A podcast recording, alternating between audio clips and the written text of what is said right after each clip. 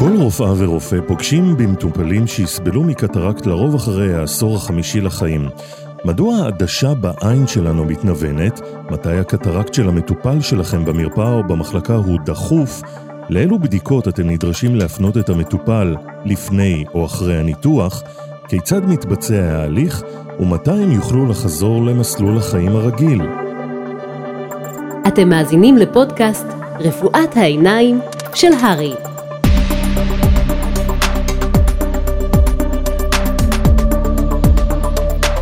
שלום וברוכים הבאים לפודקאסט רפואת העיניים של הרי. אני איתי גל ובכל פרק אני מארח את מיטב המומחים שמסכמים לרופאים וגם לסטודנטים ולסטאג'רים את הנקודות החשובות בנושא כדי להתרענן בחומר ואפילו להתכונן לבחינות.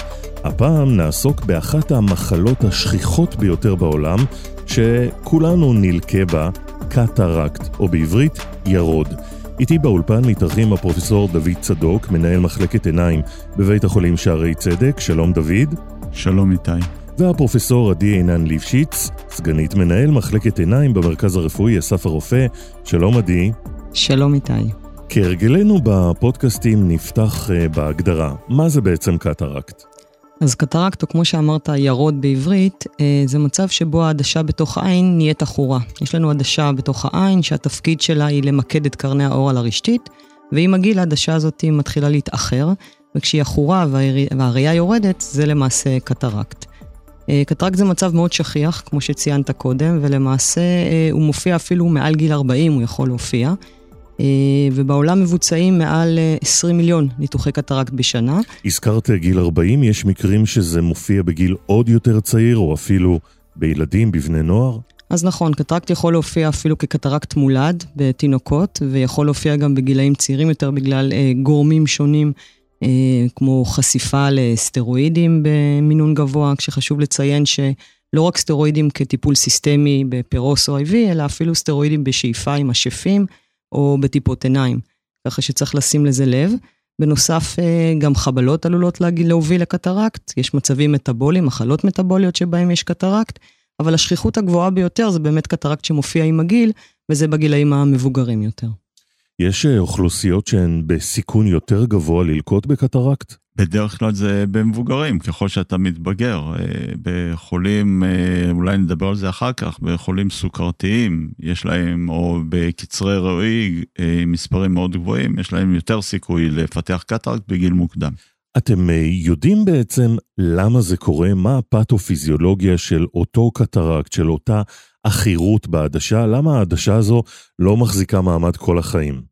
הבעיה בעדשה שלנו זה שעם הזמן יש שינוי בהרכב החלבונים, וכשיש שינוי בהרכב החלבונים, אז נוצרות עכירויות או סיבי קולגן שהם קצת שונים, ואז אנחנו, העדשה מתאחרת ויש את הירידה בראייה. יש איזושהי תיאוריה, ממש עכשיו שמעתי עליה, זה שיש שינוי בטלומרים שלנו, והשינוי בטלומרים, לאורך שנים, כשהתאים אה, עוברים את המיטוזות, הם לא ממש מתחדשים, מתברר. לא כל החומר הגנטי עובר. כלומר, מה שאתם רואים זה שהעדשה זה משהו חי, בניגוד לשם שאולי נותן לנו איזו קונוטציה של משהו דומם, העדשה היא גוף חי. כן, למעשה גם העדשה וגם העדשה מוחזקת בעין בעזרת מה שנקרא זונולות. הזונולות מחזיקות את העדשה בדופן העין, ויש מצב שנקרא פרסביופיה, שבו הזונולות למעשה, או העדשה, מאבדים את הגמישות שלה. כשאנחנו צעירים, העדשה יכולה להתכדרר ולשבור את האור חזק יותר ולהימתח, ואילו ככל שהגיל מתבגר, מתבגר, אנחנו מאבדים את היכולת הזאת, ומתחיל הצורך במשקפי קריאה. זה בעצם התהליך הראשון שעובר על העדשה. בהמשך, כשהעדשה גם מתחילה להתאחר בנוסף, אז זה, כמו שאמרנו, זה הקטרקט. אז כמובן ההולמרק של קטרקט זה עיבוד ראייה. מה בעצם התסמינים? מה הם מרגישים? יש מגוון תסמינים, שהתסמין הכי מוכר זה הטשטוש ראייה, אבל יש תסמינים אחרים שהם פחות מקובל, ידועים למטופלים, וזה לדוגמה שינוי במספר המשקפיים. בגיל ארבעים חמישים מספר המשקפיים לא צריך להשתנות מעבר למשקפי הקריאה. יכול להיות סנבור, הילות בלילה, אנשים נוהגים ואז הפנסים של המכוניות, בעיקר הפנסים האדומים, והלבנים נראים כמו אה, כוכבים, וזה מאוד מפריע לראייה, יכול להיות כפל ראייה, אלה בדרך כלל, או ירידה בראיית צבעים, כאשר הראייה בירידת צבעים היא פשוט קשה לשים לב אליה. אז אמרת שיש ירידה בראייה, ולמעשה זה באמת הסימן הראשון של קטרקט. יוצא לך לנתח גם מטופלים שרואים שש שש? כן, כי השאלה מה העיסוק של הבן אדם. אם בן אדם הוא לדוגמה נהג מונית ויש לו קצת קטרקט אחורי בעדשה, הוא עדיין יכול לראות שש שש, אבל הסנבור יכול להפריע לו מאוד לנהיגת לילה, ואז אתה כן תרצה לנתח אותו. דבר אחר הוא זה שבשנים האחרונות ניתוח להסרת משקפיים בגיל המבוגר הפך להיות למעשה ניתוח של הוצאת עדשה שקופה של אנשים שרואים שש שש, ואז אתה מוריד להם את מספר המשקפיים, ובאמצעים מסוימים, עדשות מסוימות, אתה יכול לאפשר להם גם לקרוא. אז רגע לפני שנתחיל לדון בטיפול, איך הם מאבחנים קטרקט? אז כמו שנאמר קודם, מגיעים אלינו מטופלים שמתלוננים על ירידה בראייה. הם כמובן עוברים בדיקה מאוד יסודית של העין, שאנחנו מחפשים בעצם את הסיבה לירידה בראייה. בודקים את הקרנית, רואים ששם אין איזה שהם החירויות, מסתכלים על הרשתית שהגורם לירידה בראייה לא נובע מהרשתית, ואז כמובן בוחנים את העדשה. את העדשה רואים הכי טוב אחרי הרחבת אישונים, וכאשר אנחנו רואים שהעדשה היא אחורה, ככה אנחנו מבחינים את הקטרקט עצמו. אבל זה לא מספיק בשביל לגשת לניתוח, ויש הרבה מאוד בדיקות שאנחנו צריכים לעשות, כדי שאנחנו נדע מה כוח העדשה שאנחנו משתילים בתוך העין. דיברת על אחירות, יש דרגות לאחירות, או כל אחירות שאתם רואים בעדשה, זה ישר לחדר ניתוח? לא, כמובן שיש דרגות באחירות, יש גם סוגים שונים של קטרקט, יש קטרקט קדמי, בחלק הקדמי של העדשה, או אפילו על הקופסית הקדמית של העדשה, אנטריור קפסולר קטרקט, יש לנו פוסטריור סאב קפסולר קטרקט, אחירות בחלק האחורי של העדשה, שזאת אחירות שמתאפיינת במטופלים שמקבלים סטרואידים, לרוב זה, זאת האחירות הקיימת. יש אחירות בעדשה עצמה, נוקלר סקלרוזיס אנחנו קוראים לזה, במרכז העדשה, וגם את זה אנחנו מדרגים בדרגות של אחת, שתיים, שלוש, פלוס אחת, פלוס שתיים, פלוס שלוש, ויש ירוד קורטיקלי, שזה למעשה אותו ירוד שגורם לסנבורים, ככה שיש הרבה סוגים של קטרקט, ויש דרגות שונות של קטרקט, כאשר הקטרקט קיים, וגם מפריע למטופל, בין אם זה חדות ראייה ירודה יותר, או סנבורים, כמו שנאמר קודם, זה בעצם הזמן לניתוח קטרקט. אז התחושה הסובייקטיבית של המטופל היא האינדיקציה לניתוח. בין היתר. יש היום גם מכשירים שיכולים להדגים את התחושה הסובייקטיבית של המטופל. המכשירים האלה לא נפוצים ממש בשימוש היומיומי במרפאות, אבל אלה מכשירים שיודעים לכמת את כמות הקטרקט, ו... במקרים שיש לך ספק, אתה יכול להשתמש באמצעי הדמיה האלה. אז איך הולך סדר הבדיקות? יש ממש יום שלם של בדיקות שהמנותח הפוטנציאלי עובר אצלכם, איך זה נראה? אז מטופל מגיע ועובר בדיקת עיניים מלאה, כמו שציינתי קודם, חשוב לשים לב שאין יובש על הקרנית, חשוב לשים לב שאין כל מיני צלקות או אחירויות על הקרנית, חשוב לדעת מה המצב הרשתית, כי גם פה אה, אה, מטופלים לדוגמה סקרתיים, עלולים לסבול מרטינופתיה סקרתית, ונדבר על זה אחר כך, זה מעלה את הסיכון של ניתוח קטרקט, אז חשוב לשים לב גם לדברים האלה. ובנוסף המטופל עובר אה, סדרת בדיקות, כדי למדוד את העדשה הפוטנציאלית שנשתיל בעין, זה נקרא ביומטריה. הבדיקות האלה מודדות את אורך העין, מודדות את כמירות הקרנית, אה, ופקטורים נוספים, על מנת לחשב את אותה עדשה ש... אה, מושתלת בהמשך בתוך העין.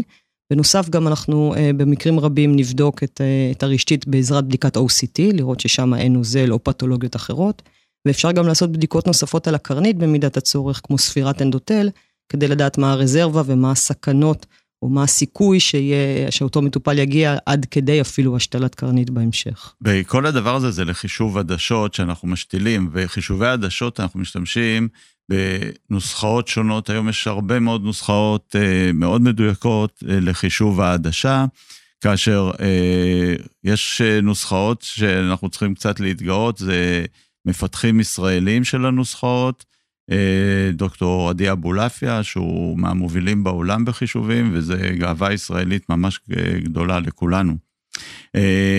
האמצעים האלה מאפשרים לנו גם לטפל באנשים שעברו ניתוחי לייזר להסרת משקפיים פעם, הייתה הטענה שמי שעבר ניתוח לייזר להסרת משקפיים יתקשה מאוד עם חישוב העדשה בניתוח הקטרקט. היום אנחנו מגיעים לדיוק לא רע, לא כמו עין שלא נותחה מעולם, אבל הדיוק הוא כבר ממש די טוב.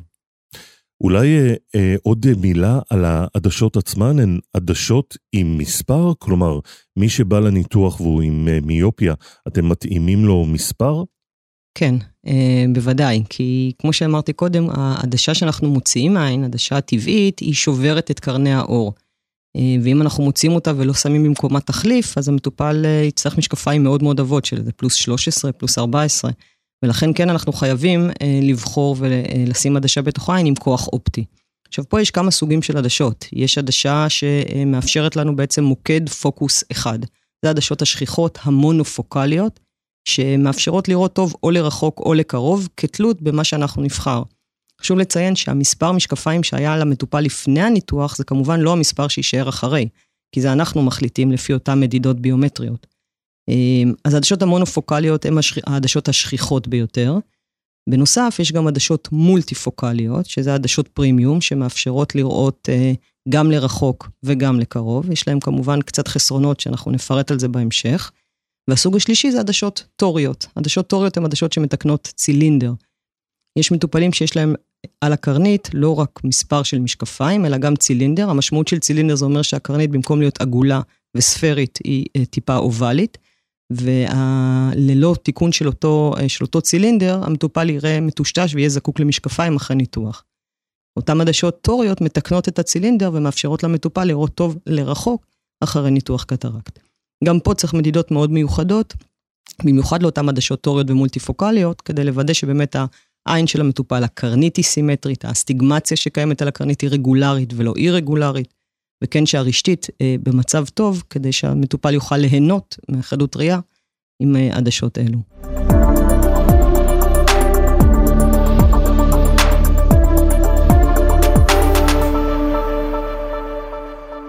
בואו נדבר על הטיפול. כמה זמן אורך הניתוח הזה? באיזה תדירות הוא מתבצע בעין שנייה אחרי עין ראשונה? מה סיכויי ההצלחה? לרוב האנשים בגיל המבוגר יש קטרקט בשתי עיניים, לכן הם יזדקקו לנתח את שתי העיניים.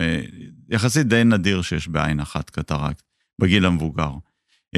לכן אנחנו נתח עין לאחר עין, המרווח בין הניתוחים הוא תלוי מקצוע. בארצות הברית ובקנדה יש מקומות שמנתחים באותו יום את שתי העיניים.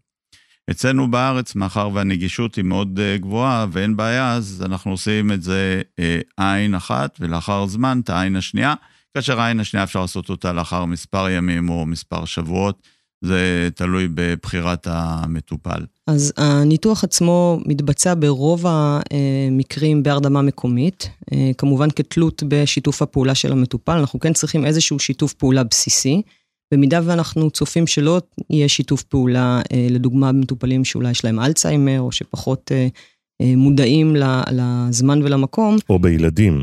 או בילדים כמובן, נכון. וגם, לא רק בילדים, אלא גם בגברים צעירים, אם נהיה טיפה סטיגמטיים.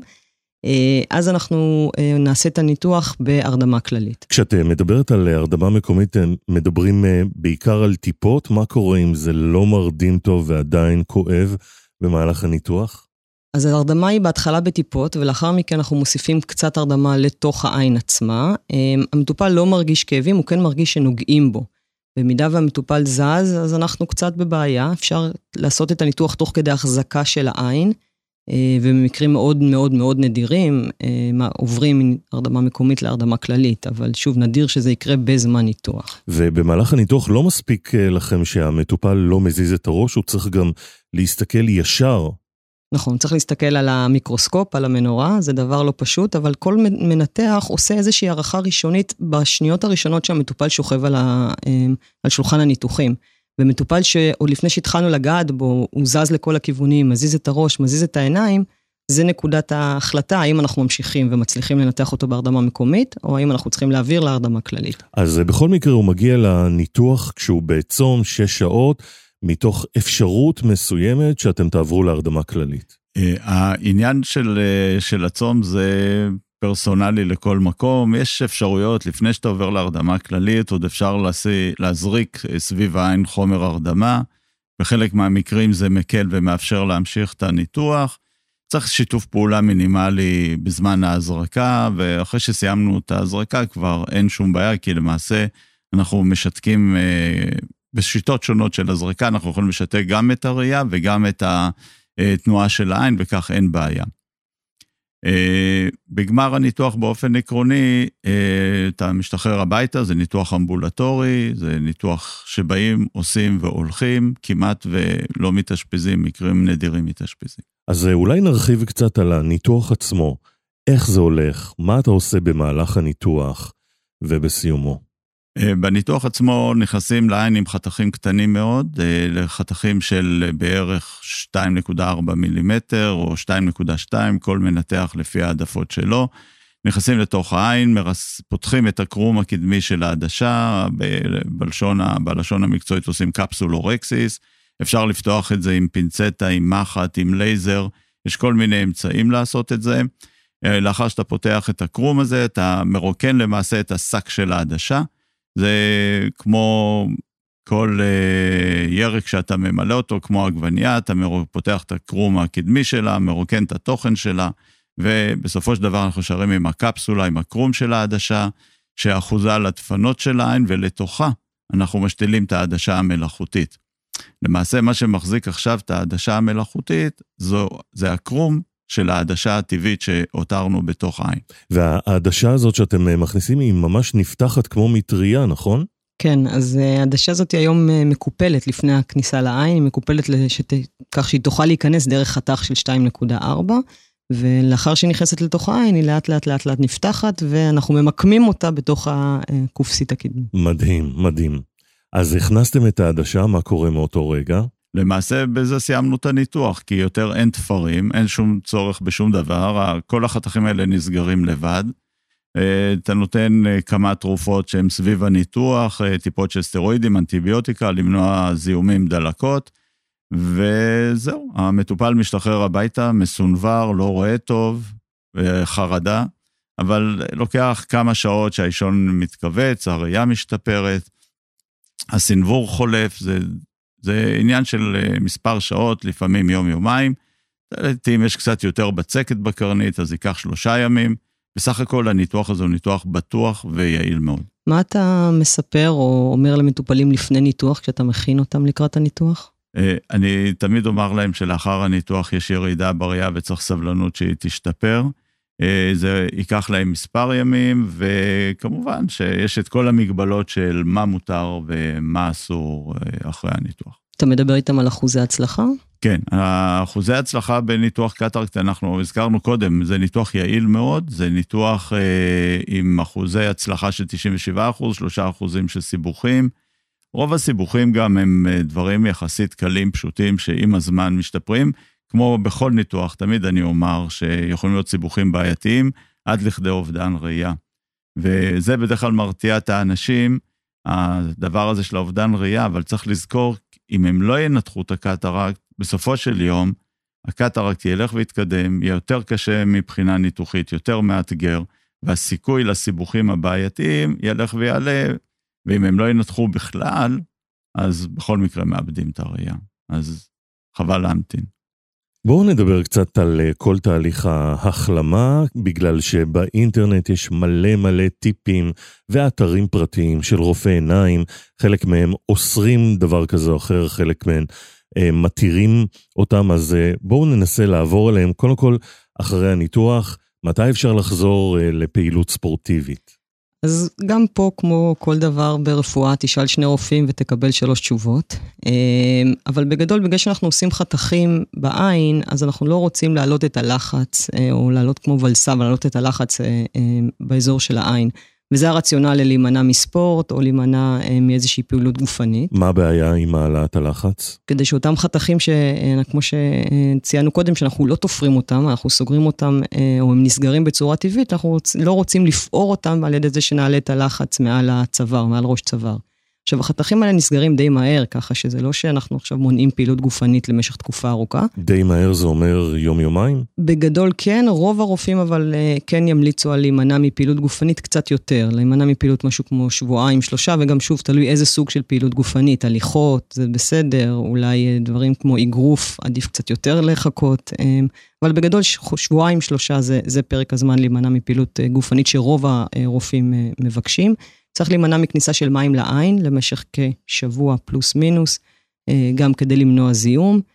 ים, בריכה, אני אישית גם כן מגבילה בקצת יותר, שבועיים שלושה מהניתוח, שוב מאותה סיבה כדי למנוע איזשהו מצב של זיהום.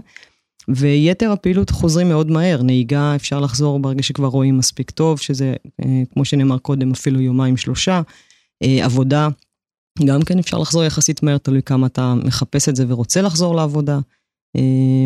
בגדול ההחלמה מניתוח קטרקט היא החלמה יחסית מהירה, יש מעט כאבים ואי נוחות בעין, ואם הכל עובר טוב ו-uneventful, אז, אז באמת זה כמה ימים. מה לגבי חפיפת ראש? באופן עקרוני אפשר לעשות, כמו שאמרה פרופסור עינן, אפשר לעשות הכל, אין כמעט מגבלות, הכל בשום שכל רק, להימנע מטראומה לעיניים, אתה יכול לחפוף את הראש לאחר איזה יומיים שלושה, כמובן עם עיניים סגורות, לא להשפריץ בכוונה לתוך העין את המים המזוהמים ולהיזהר. דבר אחד שבדרך כלל נמנעים ולא מדברים עליו, ואנשים תמיד שואלים את זה ומתפתלים בשאלה, אז האם מותר לקיים יחסי מין? אז מותר. כל זמן שאין סכנה לטראומה, הכל מותר. איפור? אז זה קצת יותר. שוב, הרעיון הוא שלא ייכנסו גופים זרים ולא ייכנס זיהום לעין. אז שבועיים שלושה כדאי להימנע מאיפור. אתם אומרים למטופלים הרבה פעמים לא לשפשף ולא לגעת בעין, לפעמים, אתם יודעים, זה משהו אינסטינקטיבי, לא שמים לב אליו, משפשפים קלות את העין, מתי צריך להיבהל מזה ולרוץ למיון עיניים? כמו שהזכירה קודם פרופסור עינן, אין תפרים, לכן אתה רוצה שהפצע ייסגר, אתה לא רוצה שמישהו ישפשף את העין ויפער את הפצע ואז תהיה בעיה. אז זה לוקח כמה ימים שלא צריך לשפשף את העין. אם העין מגרדת, תמיד אפשר להזליף טיפות, בטוח שלא לדחוף את האגרוף לעין ולשפשף, זה יכול להיות מצב לא נוח ולא טוב. אם אתה בטעות שפשפת את העין וחדות הראייה נותרה כמו שהייתה טרם השפשוף, אז אין בעיה. אם שפשפת את העין ואתה חש שיש ירידה חדה בחדות הראייה, אז כדאי לגשת לבדיקת עיניים. מה לגבי חבלות ראש מאוד מאוד מינוריות, למשל מכה קלה מהארון במטבח, זה יכול להזיז שם את העסק? לא, העדשה כמו שהסברנו קודם נמצאת בתוך המעטפת הטבעית שלה, והיא יושבת מאוד יציב. חבלות מינוריות שלא מערבות את העין עצמה, חבלה במצח או בחלק האוקסיפיטלי, לא יגרמו לשום נזק. אם זה חבלה כבר יותר משמעותית, אז כמובן שיכול להיות גם נזק לעין, אבל לא שכיח. להתכופף, להרים משהו, להרים איזה שקית, מותר? זה חוזר לוולסלווה, זה כאילו, זה אותו עיקרון שהסברנו קודם. צריך להימנע מלהעלות את הלחץ באזור העין למשך אה, כמה ימים, שבוע. ובעצם השאלה האחרונה בהיבט הזה, מה לגבי אה, סופרמרקט, שוק, לחזור הביתה עם אה, שקיות של קניות? אין, אין שום בעיה לעשות כל הדברים האלה, כל זמן שאתה לא הולך להרים אבטיחים שהם כבדים מאוד. לעשות קניות עם שקיות אה, של מזון, אין איתם איזושהי בעיה מיוחדת. טוב, האבטיח במלא יקר, אז נראה לי שזה יוצא מהפרק.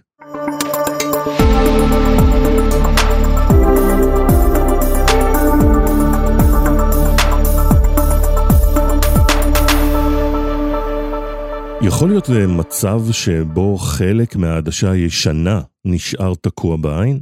באופן עקרוני, כל ניתוח יש בו בעייתיות, כל ניתוח הוא ניתוח יכול להיות מורכב יותר, כן. בניתוח הקטרקט, מה שאנחנו עושים, אנחנו אמרנו נכנסים לתוך העין ומוצאים את התוכן של העדשה ומשאירים את הקרום, את הקפסולה של העדשה. כשאתה מוציא את התוכן הזה, אז יש מכשיר שמרסק ושואב. כאשר הוא מרסק ושואב, אפי החתיכות קטנות של עדשה יכולות לעוף לכל מיני מקומות בתוך החלל הקדמי של העין ולהסתתר, לדוגמה, מאחורי הקשתית, או מקדימה לקשתית, בין הקשתית לקרנית בפינה, ואפשר לא לראות אותם. אם נוצר כזה מצב, ומאבחנים אותו בשלב מוקדם, אפשר יום, יומיים אחרי הניתוח, להיכנס לעין בפעולה פשוטה מאוד, להוציא את החתיכה הזו. הבעיה, כאשר הפיסות הקטנות האלה נשארות בעין לאורך זמן, הן עלולות לפגוע בקרנית, באנדוטל הקרנית, ואז מגיעים למצב של אי ספיקת אנדוטל קרנית ובצקת קרנית, ובמקרים קיצוניים אפשר להגיע להשתלת קרנית. זה, זה דבר שכדאי היה לשים לב אליו בשלב מוקדם, אבל לא קרה שום דבר אם אנחנו יום, יומיים אחרי ננקה את זה. אז לא קורה שזה מתמוסס מעצמו.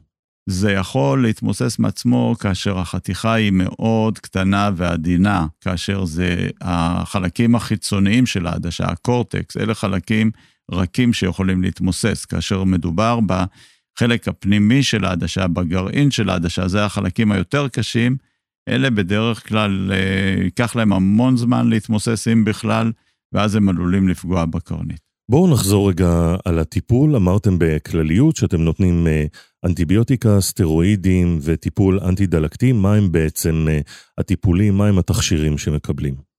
אז בשבוע עשרה ימים הראשונים אחרי ניתוח, אנחנו נוהגים להשתמש בטיפות של אנטיביוטיקה, לא צריך פה שום טיפול סיסטמי, אנחנו נותנים את זה בטיפות, אופלוקס או ויגמוקס, כתלות במנתח, אבל זה כאמור לשבוע עשרה ימים. סטרואידים טופיקלי בטיפות, אנחנו נותנים לפרק זמן ארוך יותר, למשהו כמו חודש, במינון שהולך ויורד, וזה כדי למנוע את התגובה הדלקתית בעין שקיימת אחרי ניתוח קטרקט. אם לא ניתן את הטיפות האלה, אז נקבל תגובה דלקתית מוגברת, וזה יכול לפגוע גם בקרנית, וגם לעשות בצקת ברשתית, ולכן אנחנו נותנים טיפול פה בסטרואידים למשך כחודש.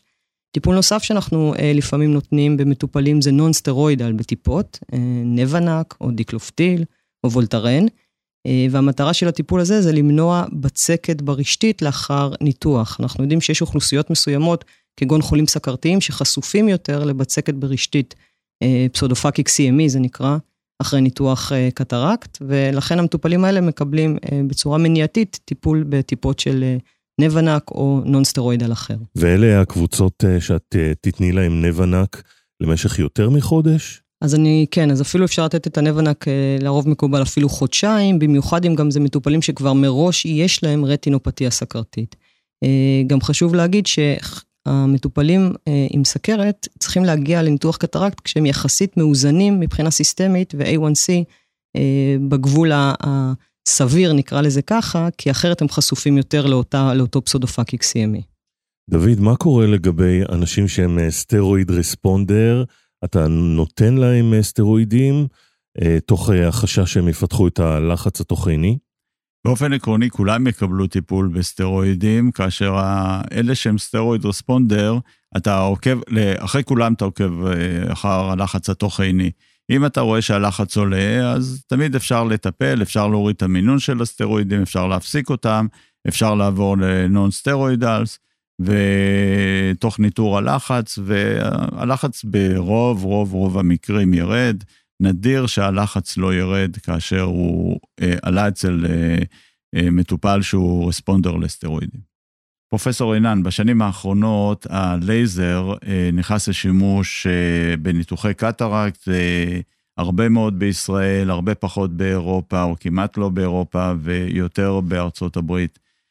מה דעתך על השימוש בלייזר בניתוחי קטרקט? מה המקום של הלייזר? אני אישית חושבת שקטרקט בלייזר הוא ניתוח אה, אה, טוב, אה, לא הכרחי, אבל טוב. מה שלמעשה עושה הלייזר, הוא עושה אה, שני שלבים בגדול מתוך הניתוח. אה, הוא יוצר את, ה, או את הפתח בקופסית הקדמית, הוא יוצר בצורה מדויקת את הקפסולורקסיס, שאחרת אנחנו עושים ידנית, ופה אנחנו יכולים לבחור מה יהיה הגודל המדויק של אותו פתח. והדבר השני שהוא עושה, הוא למעשה מרסה קצת את העדשה, לפני שאנחנו מוציאים אותה בעזרת מכשיר הפאקו. כאשר הניתוח הוא ניתוח שגרתי, קטרקט לא מאוד מורכב, מטופל משתף פעולה, והעדשה לא מאוד קשה, אז התוצאות של ניתוח קטרקט רגיל ובלייזר הן די דומות, אבל כאשר יש כל מיני מצבים שכאשר הקטרקט הוא קשיח יותר, או כאשר יש יותר קושי בביצוע אותו קפסולורקסיס, אז יש יתרון בלקבל את ה... את הדברים מן המוכן, ולקבל דיוק גדול יותר ברקסיס וריסוק של העדשה. אין עבודות בספרות חד משמעיות שמראות שהתוצאות של ניתוחי קטרקט בלייזר הן טובות יותר מאשר קטרקט ידני, אבל שיווקית זה גם משהו חשוב, ונשמע טוב, אנשים אוהבים לעבור ניתוח בלייזר. מה דעתך? אני אגיד כך, זו המחת הכי יקרה בעולם. אני משתמש במחת שעולה עשרים וחמש אגורות, לעשות את מה שהלייזר של החצי מיליון דולר עושה, ואני מקבל את אותה תוצאה, אבל אני מסכים לגמרי שיש לזה מקום בניתוחים מסוימים, בניתוחים בעייתיים, זה יכול להציל את הניתוח, ויש מקרים שהעדשה למשל, לבנה ותפוחה, ואז זה ממש יכול לעזור לנו, במקרים שהעדשה לא, לא יושבת טוב במקום, שהיא, שהזונולות חלשות, זה יכול מאוד לעזור לניתוח, וכמובן יש את הפן השיווקי, שהוא מאוד בעייתי, מאחר ואנשים שומעים, וכולנו, מי מאיתנו לא רוצה לייזר במקום מחט. אני אוהבת להגיד למטופלים, שאם ה... זה היה בחינם לגמרי, אז הייתי מעדיפה לעשות ניתוח בלייזר. עבור עצמי הייתי מעדיפה לקבל ניתוח בלייזר. האם זה כן או לא שווה את העלות של זה? זה כבר סוגיה אחרת. אני אומר שלא ברור לי למה הלייזר הוא טוב כשהוא בחינם. הוא מוסיף זמן לניתוח, שתי דקות, בניתוח קצר זה משמעותי, והעין טיפה אדומה אחר כך. אז uh, מי שאוהב עין לבנה לא חייב לייזר.